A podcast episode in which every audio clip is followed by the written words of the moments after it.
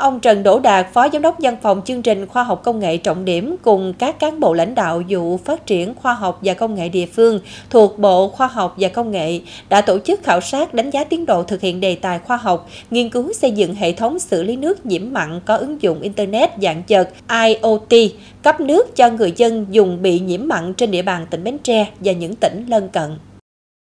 Đây là đề tài khoa học cấp quốc gia do Sở Khoa học và Công nghệ phối hợp với Trường Đại học Nguyễn Tất Thành, Thành phố Hồ Chí Minh, Công ty Cổ phần cấp thoát nước Bến Tre và Công ty Qua Son thực hiện. Phó giáo sư tiến sĩ Phùng Chí Sĩ chủ nhiệm đề tài. Đề tài sử dụng nguồn vốn do Bộ Khoa học và Công nghệ hỗ trợ có đối ứng của tỉnh. Đề tài thực hiện 10 nội dung, đến nay nhóm nghiên cứu đã thực hiện 6 nội dung cơ bản, đó là khảo sát hiện trạng nhiễm mặn và mức độ nhiễm mặn của chính quyền thành phố trên địa bàn tỉnh Bến Tre, xây dựng hệ thống tiền xử lý nâng cao hiệu quả lọc nước mặn. Từ đó chọn loại mặn lọc RO phù hợp, điều chỉnh áp suất khí nén nâng cao hiệu quả hệ thống lọc, tích hợp công nghệ rửa màng lọc tự động, đặc biệt khác với các hệ thống lọc trước đây, nhóm nghiên cứu đã tích hợp IoT với cảm biến đo các thông số môi trường thời gian 2 phút một lần, đồng thời chuyển dữ liệu. Đến nay, nhóm nghiên cứu của Trường Đại học Nguyễn Tất Thành, Công ty Cổ phần cấp thoát nước Bến Tre và Công ty Quason đã thực nghiệm thành công mô hình hệ thống lọc 2 mét khối một giờ có tích hợp IoT tại nhà máy nước Lương Quế, huyện Dòng Trơm.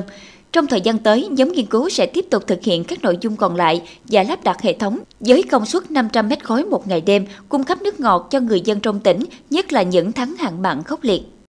Sau khi khảo sát thực tế, đoàn cán bộ văn phòng chương trình khoa học công nghệ trọng điểm và vụ phát triển khoa học và công nghệ địa phương đã đánh giá cao những nỗ lực của nhóm nghiên cứu, nhất là công tác phối hợp nhịp nhàng khoa học của Sở Khoa học và Công nghệ, Trường Đại học Nguyễn Tất Thành, công ty Qua Sơn và công ty cổ phần cấp thoát nước Bến Tre.